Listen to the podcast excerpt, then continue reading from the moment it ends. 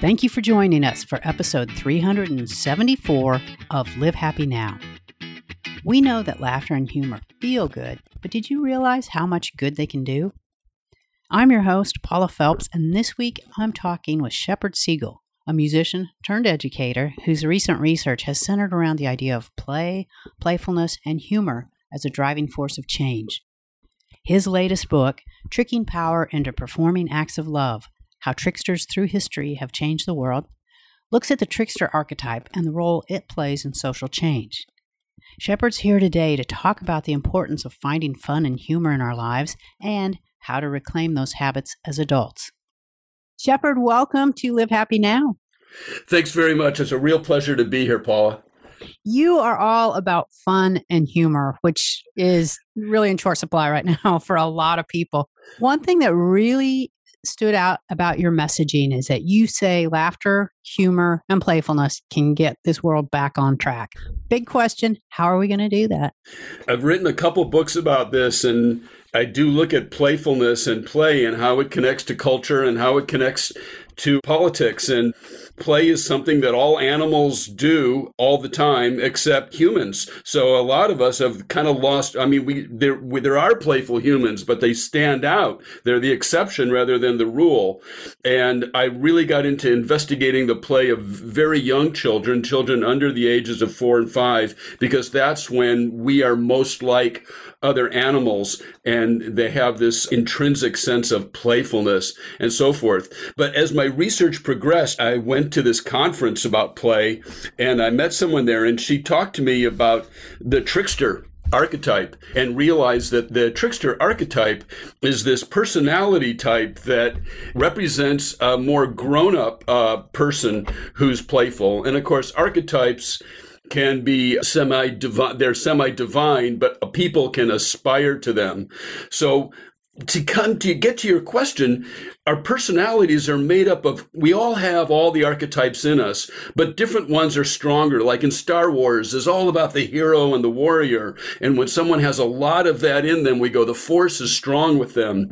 So i really got into looking into tricksters because i feel that part of what's wrong with our society today is that we're infatuated with the warrior. And so many of us believe that our problems can be solved through conflict and war and argument and just defeating our adversaries.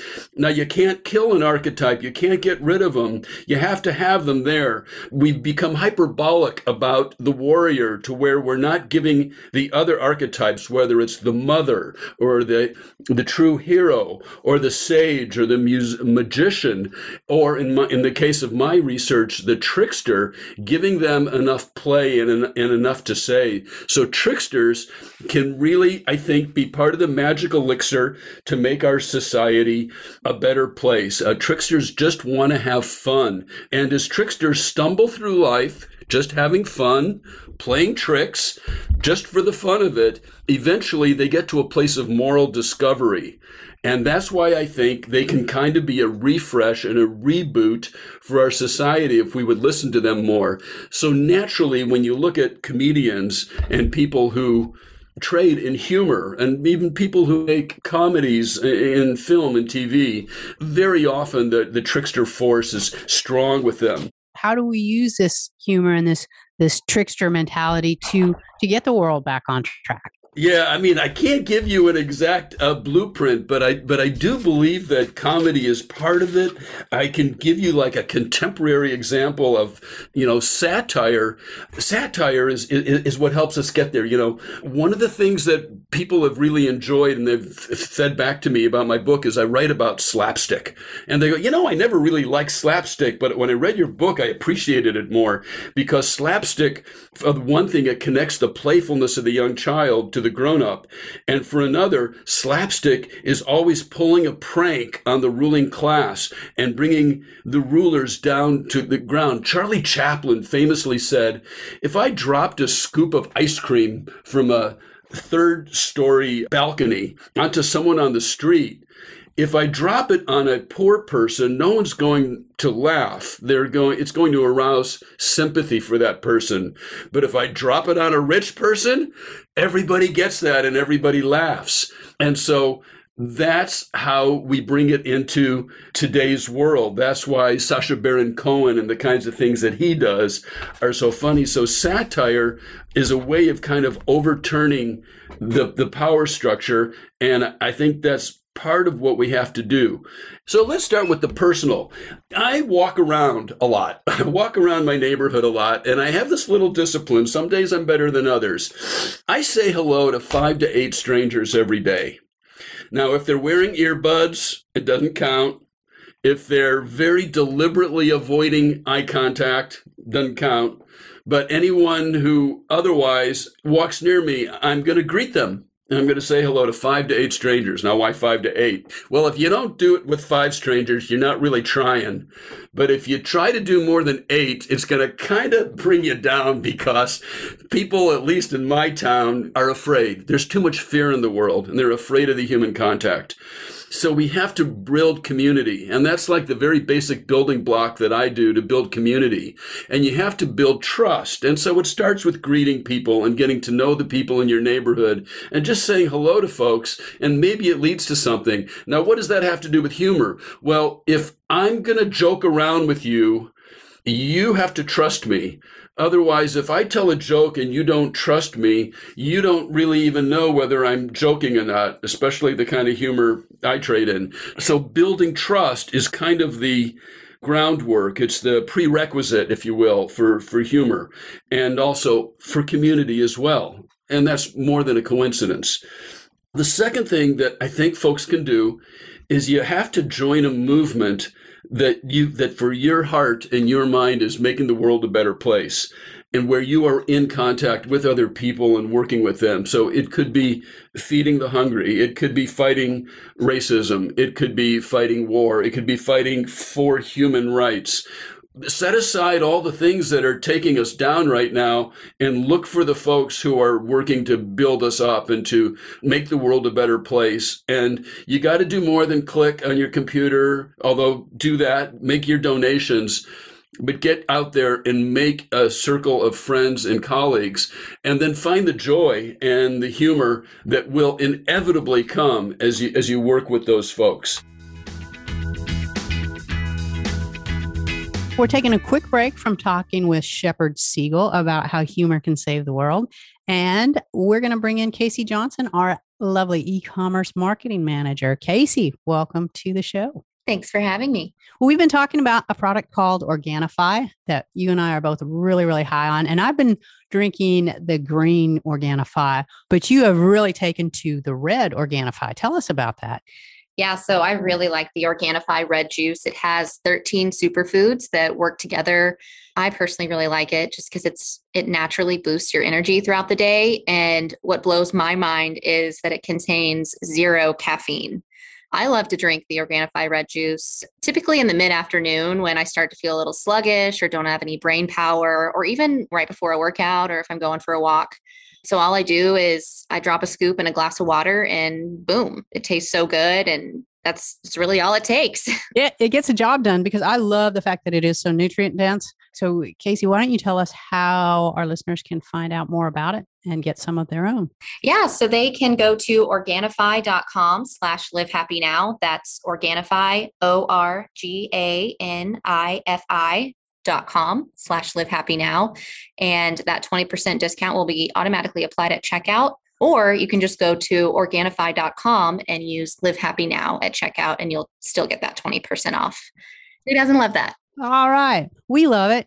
And what else we love is talking about humor. And so we're going to go back talk some more with shepherd siegel about how humor can save the world So one of the things that you talked about earlier that was really interesting, where you talked about how you you study like four year olds and five year olds because right. that's where they're most playful, and right. you know we do we start losing our ability to be playful.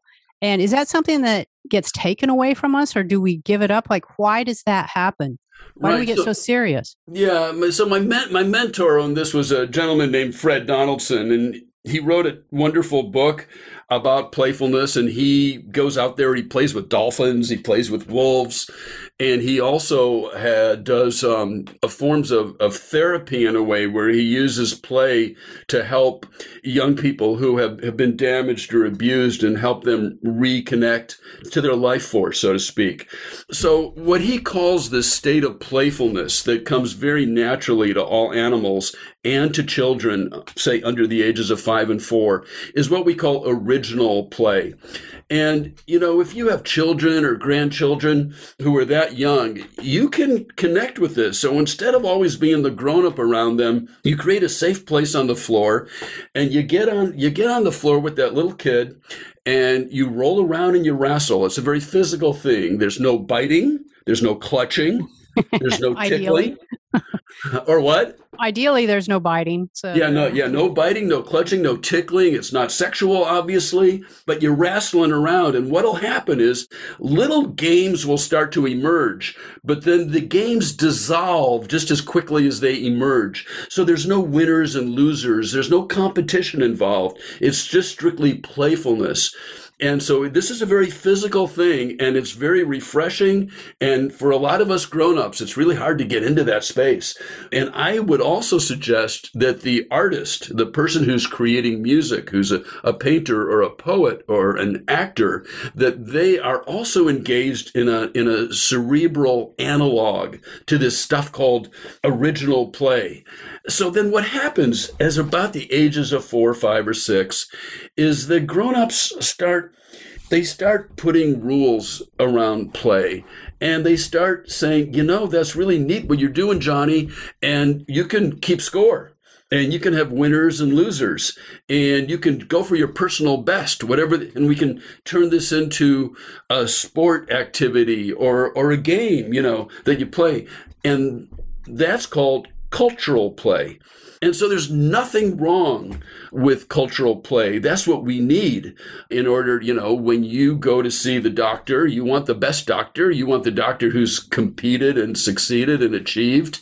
When you hire any kind of professional, that's what you want. So I'm not saying there's anything wrong with cultural play, but I am saying it's kind of gotten out of hand and we've become so enamored of winning and playing games that we can win with you know the most toxic form would be is war right right yeah. short of war you've got politics and a lot of the po- politics is so so competitive that it has overshadowed and blotted out that ability to have original play so I do believe in trying to bring that back. Now, I invented this third form of play. So we've talked about original and cultural. This third form is called disruptive play. Oh. So di- disruptive play is the algebra is very simple. If you take original play and you introduce it into the arenas of cultural play, you will create a disruption that hopefully done well is going to kind of raise people's consciousness and make them think maybe maybe we do take this competitive side of ourselves too seriously and we're not playful enough. So, and, what about as adults now that want to, like, there's a real importance in reconnecting with our playful side. But honestly, a lot of people aren't sure where to start, especially if your kids are already grown or they're out of the house or you don't have access. You can't just steal the neighbor kid. You get in trouble for that. you know, so, so like, how do people reintroduce play? Because it's not, we don't value that as something, you know, we say, okay, I need to work on my man, mindfulness or I need to work on this or I need to work on my physical fitness, but we don't say, I need to become more playful and here's how I'm going to do it. Right. Well, I'm more more of a writer, so but I, I love working directly with people, and I haven't yet chosen to create play shops. For example, this guy I talked to earlier, Fred Donaldson, didn't do workshops; he did play shops, and Ooh, I like um, that. Yeah, yeah. And and he did this with a bunch of us where he set out the mats and he kind of trained us on how to do this. And I, I don't have the name of his organization right now, but but his and he, he he's getting on in life, but he has enough followers that have continued to do these play shops. And then the other guys I'm interested in are these guys called the Yes Men And the Yes Men actually also do trainings, and they call it the Trickster Academy. oh, And really? Yes, yes, and they they they they tell they tell you how to how to pull pranks, and some of these have have a political edge to them, but they're guys who really believe in the playfulness of the adults and that this can be done. So I'd encourage folks to look up the the yesmen.org, I believe is what it is. I know I've got to let you go, but before we do, you know, like for parents who say, all right, I want to regain my playfulness, but I also don't want my children to ever lose theirs. Like, Yes. how do we prevent that? Because there's got to be a way to say, you know, as children are growing up, to help them retain that playfulness. And I think there's so many great character strengths that are developed as through mm. humor and through teaching them playfulness. So, what can we do to keep our children playful instead of relinquishing that? I'm so glad you asked me that because it's probably a little bit less more what can we stop doing? And That's usually the case, isn't it? Yeah. Right. That when we get our kids overly scheduled, when we press them so hard to achieve to great achievement, every time you do that, you're squelching their ability and their time for unstructured play. And there is this, she'd be a great person for you to have on from New York. And what does she call it? Free range children. And she even lives in New York City. And when I was a kid, you know, I'd get home from school and my folks said, go play, see you at dinner. And it was easier in those days, I guess, to just roam the neighborhood and have adventures and be playful. And to the extent that parents today can still do that, and I contend the world is not as dangerous as we often think it is, and that sometimes the the dangerous, nasty things, you know, if it bleeds, it leads. So we're saturated with news media that's always talking about these terrible things that are happening, but maybe the percentages of that are actually not much higher than they've ever been in, in some cases, enough so that you can let your kid have that unstructured playtime. And and sure, if that you want them to learn how to become a great musician or a great athlete or a great scientist, there's time to do that, but it doesn't have to completely squelch that unstructured playtime that that children need to have. And, And should you that we- schedule that? I mean, that sounds yeah, yeah, that sounds uh, like an oxymoron to schedule Sure. unstructured playtime, but Yeah. it, it seems like it would be important. Yeah, and I think the good test would be that as the kids approach teen years, is there still part of them that wants to be playful and mm. may dare I say that that word silly to even be silly as they grow into their teen years. I think that's a really healthy thing. I think our society would just be a much more fun place to be if we we could all retain that. Yeah. So, what is it, before I let you go, what is it that you hope people start to figure out about humor and fun as we kind of march through, as we're trying to come out of a pretty dark time? So, what do you Right. hope that they can discover? Well, discover the humor, discover the comedy, and and and this is not the first time that we've been in dark times. And if you look to the people in our in our own nation who have historically suffered, not just recently, but historically suffered, and look at the comedy that they come up with. And I write in the book one at one time, you know, sometimes the tougher it gets, the funnier the humor, and that even if you find yourself addressing what you think is a terrible wrong, try not to take it overly seriously. It, it is serious and do the serious work, but laugh too. And also, Paula, I just want to say it's okay to imagine a better world and it's okay to talk about utopia. When people talk about utopia, they're usually dismissed and kicked out of the room and they're laughed at. But I think the darker times get, the more important it is that we go ahead and have the courage to have that discussion. Okay, you're unhappy.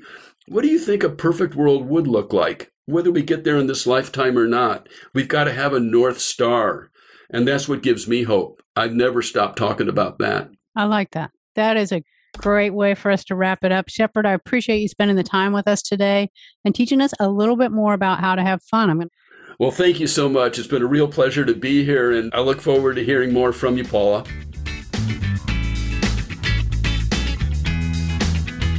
That was Shepherd Siegel talking about how fun, humor, and playfulness can save the world. If you'd like to learn more about Shepherd's work, check out one of his books, or follow him on social media, visit our website at livehappy.com and click on the podcast tab. And remember, throughout July, we're celebrating Live Happy's Summer of Fun Month. And as part of that, we're giving away some prize packs that include great Live Happy merchandise, the Happiness Workbook for Kids by Maureen Healy, and some very cool, family friendly gifts, including Sunny's sunglasses made just for kids, and Yipes plant based face and hand wipes to keep those little hands and faces clean while you're out having fun this summer. Visit our website or follow us on social media to learn more and find out how to enter. That is all we have time for today. We'll meet you back here again next week for an all new episode. And until then, this is Paula Felps reminding you to make every day a happy one.